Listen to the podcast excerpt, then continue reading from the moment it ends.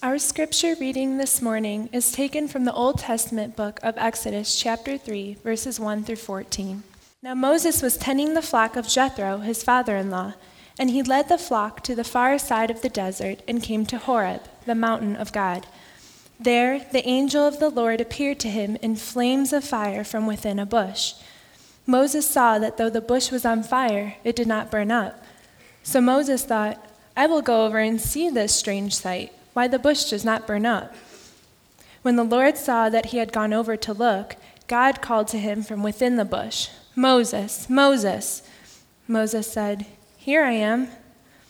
Do not come any closer, God said. Take off your sandals, for the place where you are standing is holy ground.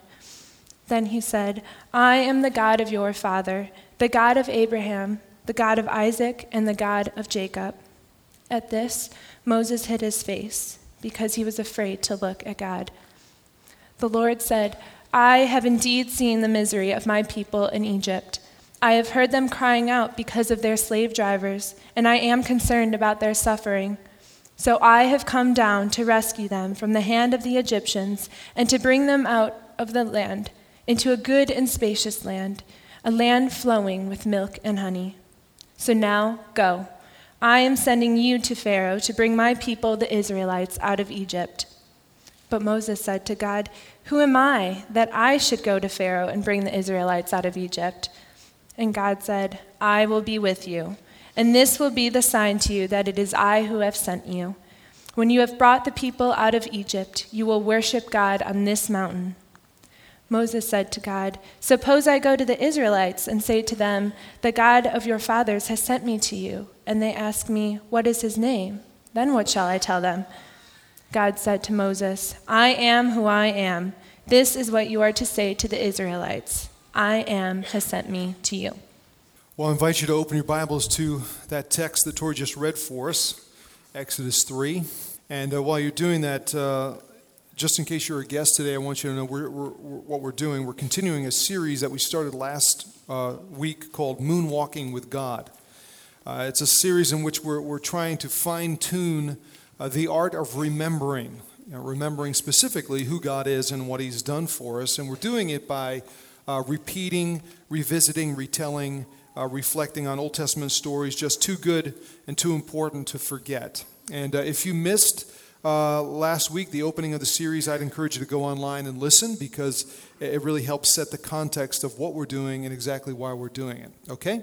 Now, this account of Moses in the burning bush uh, is one familiar to all of us. I think that's a safe assumption. But my guess is that while many of us may know the, the basic gist of the story, uh, some of the important details over time slip from our memories. For example, uh, this is the first time anyone's ever said to God, Who are you and what's your name? And we often forget that, but it's true. And in the process of answering the question, uh, God demonstrates how, you know, He's not just some ambiguous, impersonal, uh, unknowable energy or force, but He is a personal being who wants to be known. He is God with a name. But here's the deal Moses' encounter with God doesn't only reveal his name, it reveals his very nature. And so this story tells us things about God that are pretty important for us to understand and remember, things that, that, that carry practical impl- implications for our, our lives today. So, what we're going to do is we're going to work our way through the story and try the best that we can to cement um, into our minds a few facts about the nature of God, okay? Starting with verse 1. Uh, the first thing that we learn and need to remember is that God is the God of purposeful delays. Now, why do I say that? I say it because in verse 1 we're told that Moses was tending the flock of Jethro. Uh, the Hebrew term for tending uh, means to feed, it means to watch over, it means to protect. And in its verb form, which we have here, it carries the idea of continuance, of ongoing, you know, ongoing action. And so here's my more literal, personal K translation, okay? Moses was tending, tending, tending, tending, tending, and tending and tending his father in law's sheep. In other words, his life had come to what was essentially a dead end. He was going nowhere, and it was really a low point for him. These weren't even his sheep, you know, that he was watching. They were somebody else's sheep. And you know, don't get me wrong. It's not like it's not like being a sheep herder working for your in-laws is necessarily bad or shameful. Uh, it's just that for Moses, you know, man, he, it, was, it was a long way from where he started. I mean, keep in mind, Moses was born in Egypt, adopted by, by Pharaoh's daughter, raised as royalty, given the best education possible. He was an up and coming leader in the most powerful nation on earth at the time. He had rich, influential friends, few enemies. But he went, when he learned the truth of his adoption, you know, that he was born, actually born an Israelite, and he realized that his own people were being oppressed he, he wanted to help them. He wanted to do something. He wanted to serve as sort of a, lobby, a lobbyist for their cause. But one day when he saw an Egyptian uh, beating an Israelite slave, man, he freaked out. He lost it in a fit of rage. He killed the Egyptian, buried him in the sand. Well, Pharaoh finds out, and then Moses uh, has to run for his life into the desert. According to the New Testament book of Acts, this all went down when Moses was 40 years old. And so, with little warning, this guy in his prime who had it all, I mean, his life takes a serious detour from where he thought it was going. I mean, he lost everything. He lost, he lost his family, he lost his country, he lost his, um, his career, he lost his social status, he lost uh, his political influence, his moral integrity, he lost his financial capital, he lost everything he owned. All of it was gone. And he ends up here in Exodus 3, 40 years later a failed, forgotten 80 year old guy eking out a living tending his father in law's sheep in a desolate, out of the way corner, northeast corner of the Arabian Peninsula in Midian. You know, it's strange how life works sometimes, the paradox of it. Um, and not only for Moses, but for all of us. I mean, rarely does life turn out the way we think it's going to. Sometimes what we think is best turns out worse. Sometimes what seems the worst turns out to be the best. And with Moses, I mean, you think that if God wanted to use this guy for something special, he'd have done it four decades earlier, you know, when Moses was, was on the top of his game, when he was in his prime. But instead, God waits. You know, he waits until Moses is completely stripped of everything that you and I would consider necessary for success in leadership. When Moses had no power, he had, he had no influence, no money, no resources, no strength, no confidence, no illusions of grandeur. And that's when God says, Okay, now you're ready. Now I want to use you to go and free my people. I'm sending you now. What was Moses' response? It was just what you would expect. He said, what, what, This is crazy. This is nuts. I can't do it. in verse 11, he says, Who am I? Who am I? I'm a nobody. And it's here in Moses' response and really his overall experience that we see illustrated two realities of life. The first reality is this we're never truly any use to God until we come to the end of ourselves. Until we, you know, until we reach a point of genuine humility where we recognize our own faults and our own failures and our own, our own weaknesses, our own frailty, our own limitations, until we get to, to that place where we know that we have nothing to offer God, nothing in and of ourselves to impress Him or merit His attention or His affection, until we see ourselves as truly helpless and throw ourselves on the mercy of God alone, He can't really use us. I mean, if you think about it, you can't even be a Christian until you come to the end of yourself. Because to have a right relationship with God requires humble acknowledgement of, of sin and brokenness and the acknowledgement, acknowledgement of a need for forgiveness. And it wasn't until Moses got to that place, it wasn't until he was willing to confess, I'm a nobody, that God could use him. The second reality of life is this that God's timing is almost never the same as ours, almost never the same as ours. And that is, that is frustrating, but it's true. And yet, all of God's delays are brilliantly purposeful. A great example of this is in the New Testament. One day, Jesus was um, approached by a religious leader. His name was Jairus, and Jairus had a 12 year old daughter who was dying. And he goes to Jesus and he says, Would you please come quickly? My daughter is dying. Would you come and heal her? And Jesus said, Yes, I will. And, and so they headed out. But on the way, uh, they slow down because Jesus meets this other sick woman and he interacts with her and he ends up healing her. But in the midst of the delay, uh, the little girl dies, and they get news that she's, she's gone. And um, her dad, Jairus, man, he just, you know, he just loses it, and he's, he's, he's upset, he's, he's, he's crying. And Jesus looks at him and he says, Don't be afraid. Just believe. Trust me. And so they went on to Jairus' house, and Jesus went and he performed the miraculous. He raised the girl uh, from the dead, and the people there were just, you know, they were dumbfounded by what they had seen. And, uh, and so here you have Jesus able to, to heal and help and raise this, this little girl to life. He was also able to heal this woman on the way who also became a follower of his. And so this miraculous event and the record of it in Mark chapter 5 has echoed down through history to inspire millions of people. All because Jesus said, um, My timing isn't always your timing, but it is always brilliantly purposeful. What kind of delays have you faced in life that have been really frustrating? Or maybe you're facing some now. You know, how are you dealing with those? Here's, here's my Ray K application for this in life, no matter who you are, no matter where you're experiencing delays or frustration, whether it's in a relationship at, at school or at, in, your, you know, in, your, in your career life, whatever. In life, when things aren't working uh, according to your schedule, don't freak out. Trust God. He knows what He's doing. He's God, we're not. And He's a God of brilliant, purposeful delays. He's also the God of fiery reality. When you think of Moses' experience, I, mean, I don't know about you, but for me, when I think of, the, think of the experience, I wonder myself, what's up with the fire bush? You know what I mean? What's up with the whole fire bush? And, um, and I, I know God had his reasons for it and I'm sure there are reasons that I'm never going to figure out or fully understand, but as best as I, as I can tell, you know, up until this point, Moses was a pretty religious guy. He was raised as an Egyptian, and so he, uh, he would have believed in many gods. The Egyptians were polytheistic. And then, after learning that he was an Israelite, he would have believed in the God of Abraham, Isaac, and Jacob. Believed in him, but never encountered him. And so, to get Moses' attention, God does something unique as a, as a way of introduction, not unlike the, the, the, the, false deities of the Egyptian, this, the one true God, as way of introduction to Moses, uses fire to get his attention.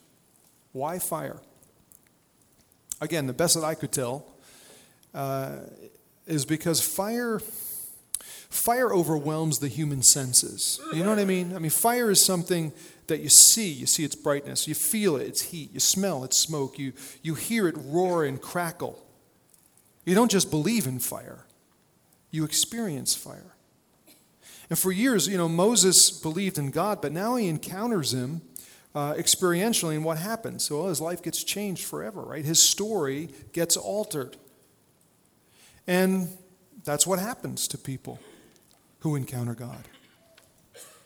In fact, the scriptures teach that radical life change is how you can tell uh, if you have moved from a mere mental assent of God to genuine faith in God. Faith, true faith, is both objective and subjective. It's rational and experiential. It's, it's both what you believe and what you do. understand, you know, it's one thing to say you believe in God. A whole lot of people say that. It's one thing to say you believe in God, it's another thing to have that belief change your life.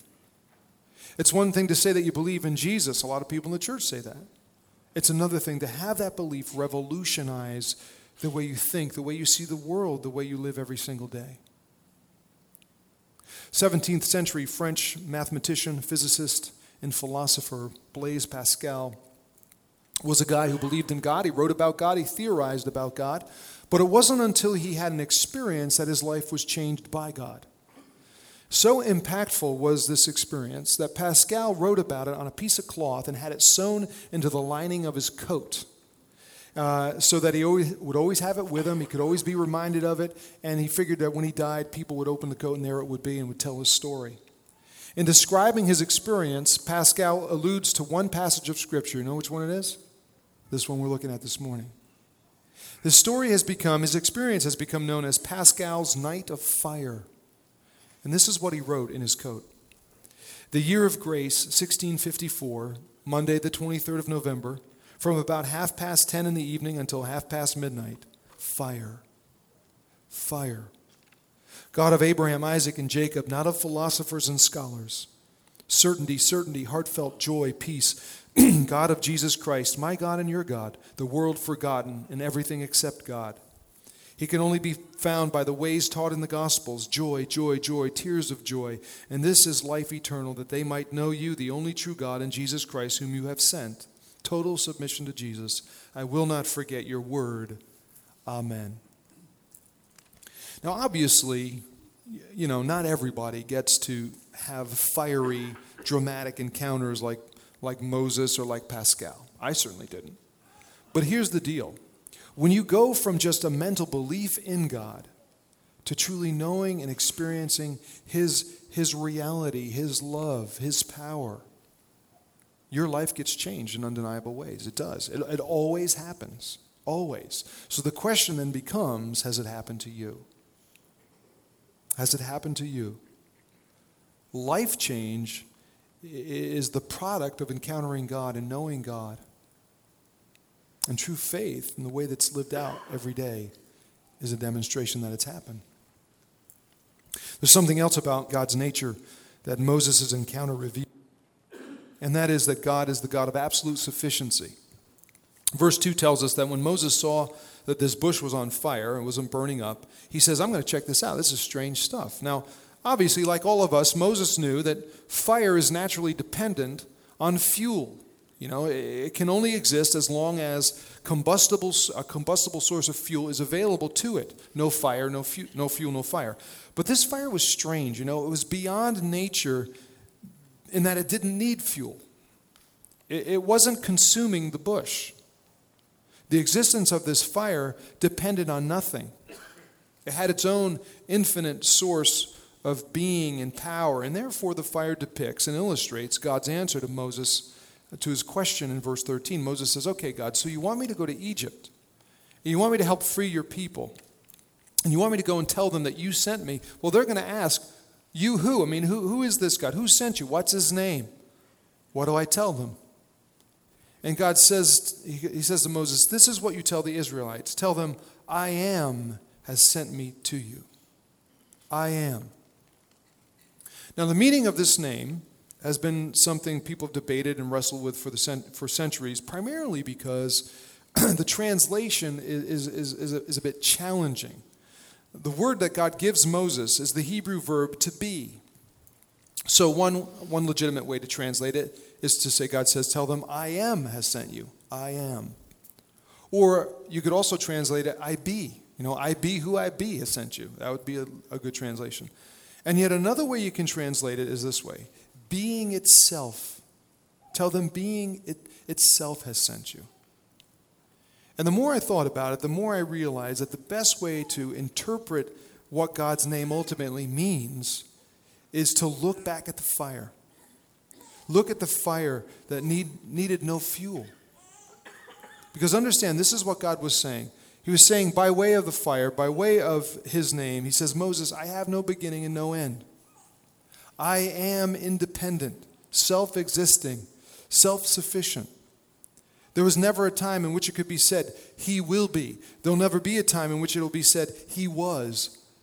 I am, I be, forever existing. There is absolutely, God says, there's absolutely no other power or being that has caused or created me. I am the source of all power, all life, all being. Now, maybe you didn't know this. This is what theologians refer to as the aseity of God. Theologians like big words.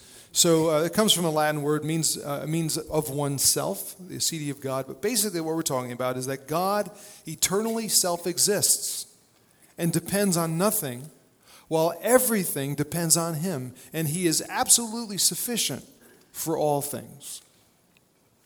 Now, that's some pretty deep theology. I mean, it really is. And so we hear that, and it's easy for us to say, you know, so what? So what does this mean for me in my life? Well, you know, to help his, his, his followers understand what it means, Jesus one day explained and applied really uh, basically this truth of God's aseity, and he did it in very simple, practical terms. He put it this way to his followers Jesus said, I am, and that is a reference to deity. he says, I am the vine, you are the branches. Apart from me, you can do nothing. In short, Jesus was saying to be a follower, you know, to, to, to have true faith means that you come to a place where you know that as much as you have worked for the things that you own, as much effort as you've put into establishing the life that you have, the fact is you've done it all with the interests and the desires God gave you. You've done it with the talents and the abilities He has given you with the opportunity He's placed before you, with the strength and health He has given you, with the mind He has given you, with the humor that He's, uh, sense of humor He's given you, with the personality He's given you. Ultimately, you've done everything and achieved everything and have everything with the very existence God has given you. Therefore, everything you are, everything you have is a gift from God, the great I am, being itself. And apart from Him, you can do nothing. I can do nothing. I don't know how you feel about that, but for me, you know, once I get over the humbling insult of it all, uh, you know, realizing that my life and existence is ultimately dependent on God is sort of a freeing thing. I mean, it is. It takes the pressure off in so many ways. It reduces the stress of me arrogantly thinking that I'm in control of everything. 16th century uh, theologian Martin Luther, he's a reformer too, Luther had a friend named Philip Melanchthon. And Philip was also a theologian. Philip Melanchthon, he was a worrywart, totally stressed out all the time, just worried all the time about everything. And so whenever he'd get all freaked out about something, we're told that um, history says that Martin Luther would look at him and say, Let Philip cease to rule the world. And what was, what was Luther doing when he said that? Well, what he was doing was applying, in very practical terminology, theological truth in order to help a friend uh, and his anxiety. He was essentially saying, Phil, relax. Are you so arrogant to think that you're keeping the world going? You know, uh, are you the, the supreme ruler of the universe who controls the outcome of history? Humble out, man. Relax. Phil, relax. There are times when I need people to say, let Ray cease to rule the world. Last week was an example of that um, on a, 7 o'clock on Sunday morning, uh, pastors are haunted by the fear of Saturday night snowstorms and power outages, okay? And uh, last uh, Sunday, I got a call just a little after 7 o'clock from uh, our, our, uh, our, music team. Uh, a, a, a, tree over on Ryford Road that had been damaged by the storm fell across power lines, knocked out all the power in the area, including power here in our facility.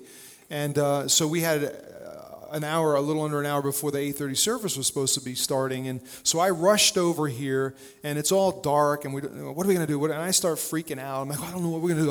Oh, uh, you know, Steve King was gone that day, and and uh, and I'm just I'm bugging out. Finally, Dave Davis, our executive pastor, pulls up, and he comes in, and he's assessing things. He's cool as a cucumber, you know, and I, I'm, I'm bugging out, and, and I, am going, I can't, I, he says, what do you want to do? I go, I, I don't know, I don't know. We're going to have to cancel because they're saying we're going to get any power for hours. Blah, blah, blah. He goes, he, he goes, I've got to cancel. We got to cancel. He goes, come here.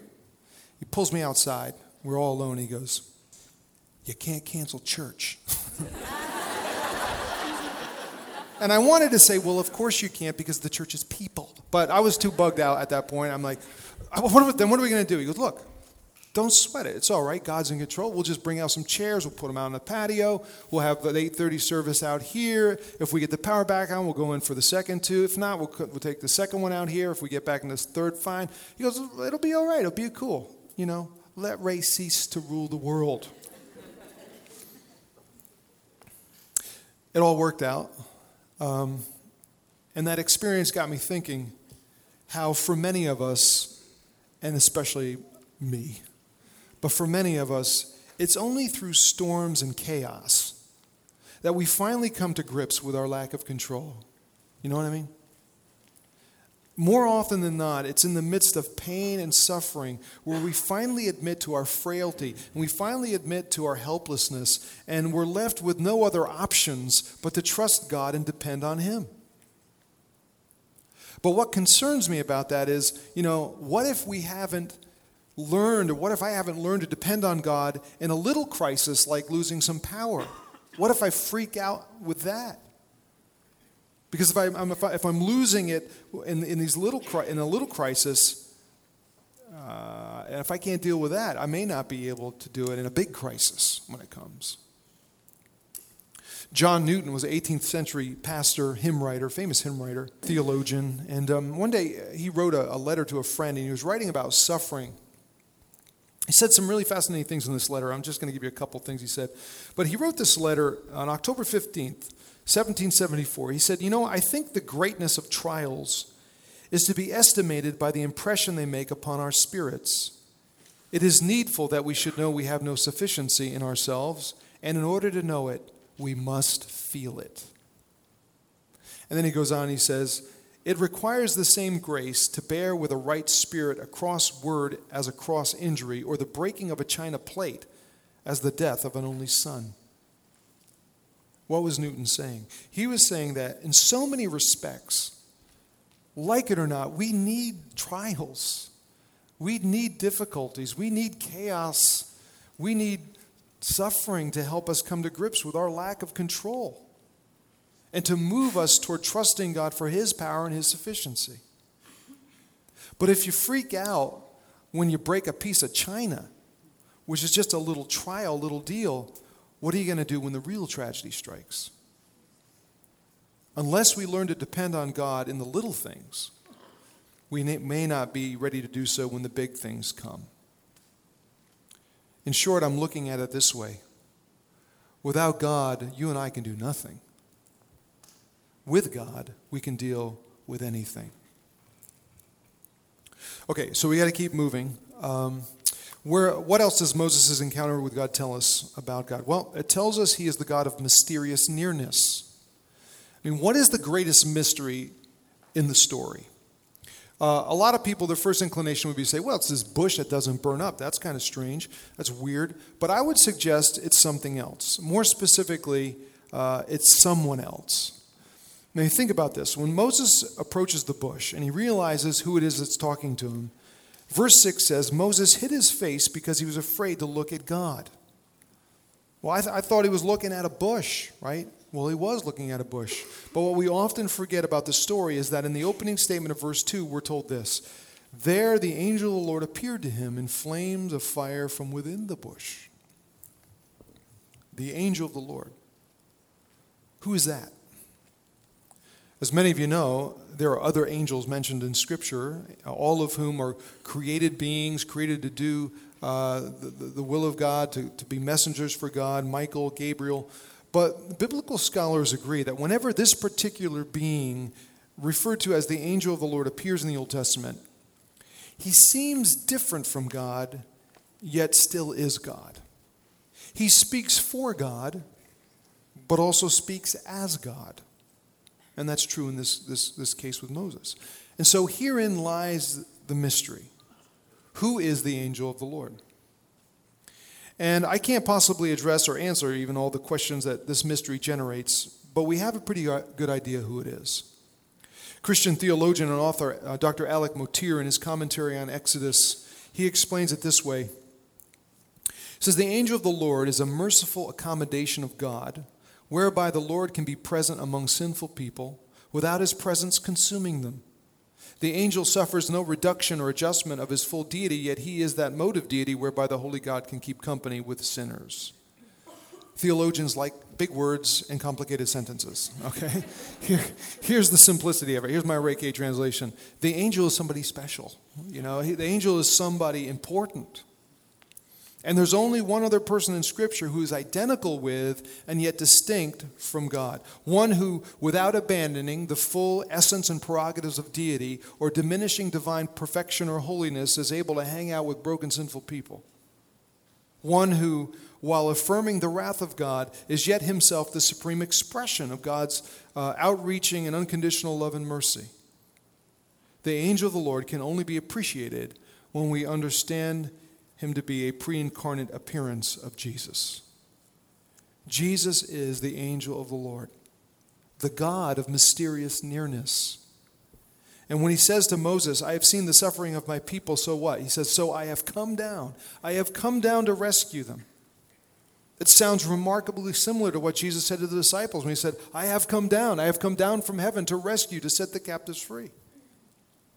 And in case you think it's pushing the interpretation, to su- suggest that this is Jesus appearing here. Keep in mind how Jesus one day uh, astounded a group of people when he said this to them. He said, I tell you the truth, before Abraham was born, I am.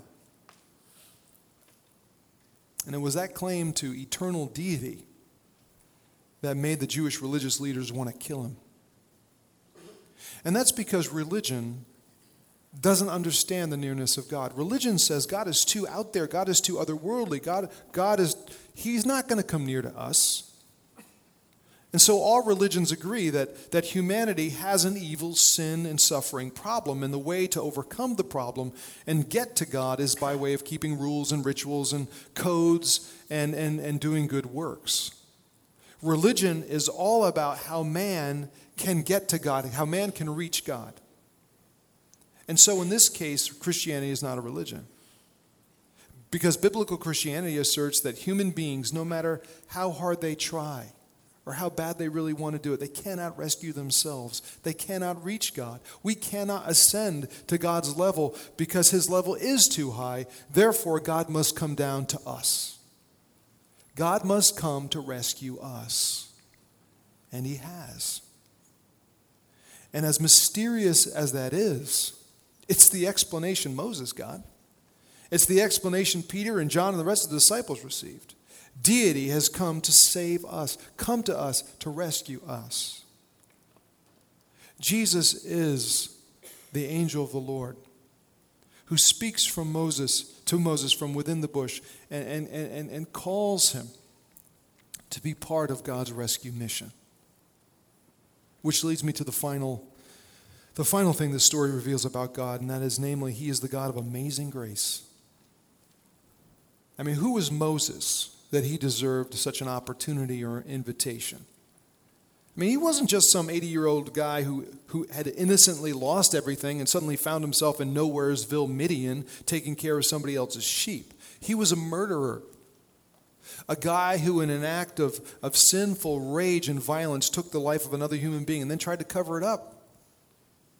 And yet, God says to him, I want you. Even Moses was confused by that. Because Moses says, Who am I? Who am I that you should want me? I'm a messed up, twisted, sinful nobody. Who am I? But see, it wasn't, it wasn't about who Moses was. It was all and only about who God is the God of grace, the God who invites broken men and women not into religion, but into relationship. And anyone anyone, even a, a polytheistic runaway murderer, anyone who is willing to humble themselves before the great I am, can and will experience his grace. And make no mistake about it, grace was the basis of Moses' relationship with God. It's what compelled him to obey. It's what inspired him to give his life in service to God. Because love awakens love.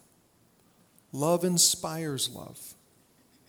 And here in Exodus 3, when Moses experiences this, this love and grace of God, his story takes another dramatic turn. And the rest, as they say, is history. You know, sometimes, even with, with very familiar stories, we tend to remember the big picture but forget the details. And in this particular case with Moses, the details, man, the details are critical because they give us insight to the very nature of being itself, to the great I am, the God of purposeful delays, fiery reality, absolute sufficiency, mysterious nearness, and amazing grace.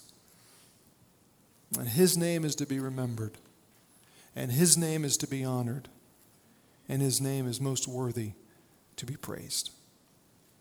Let's pray.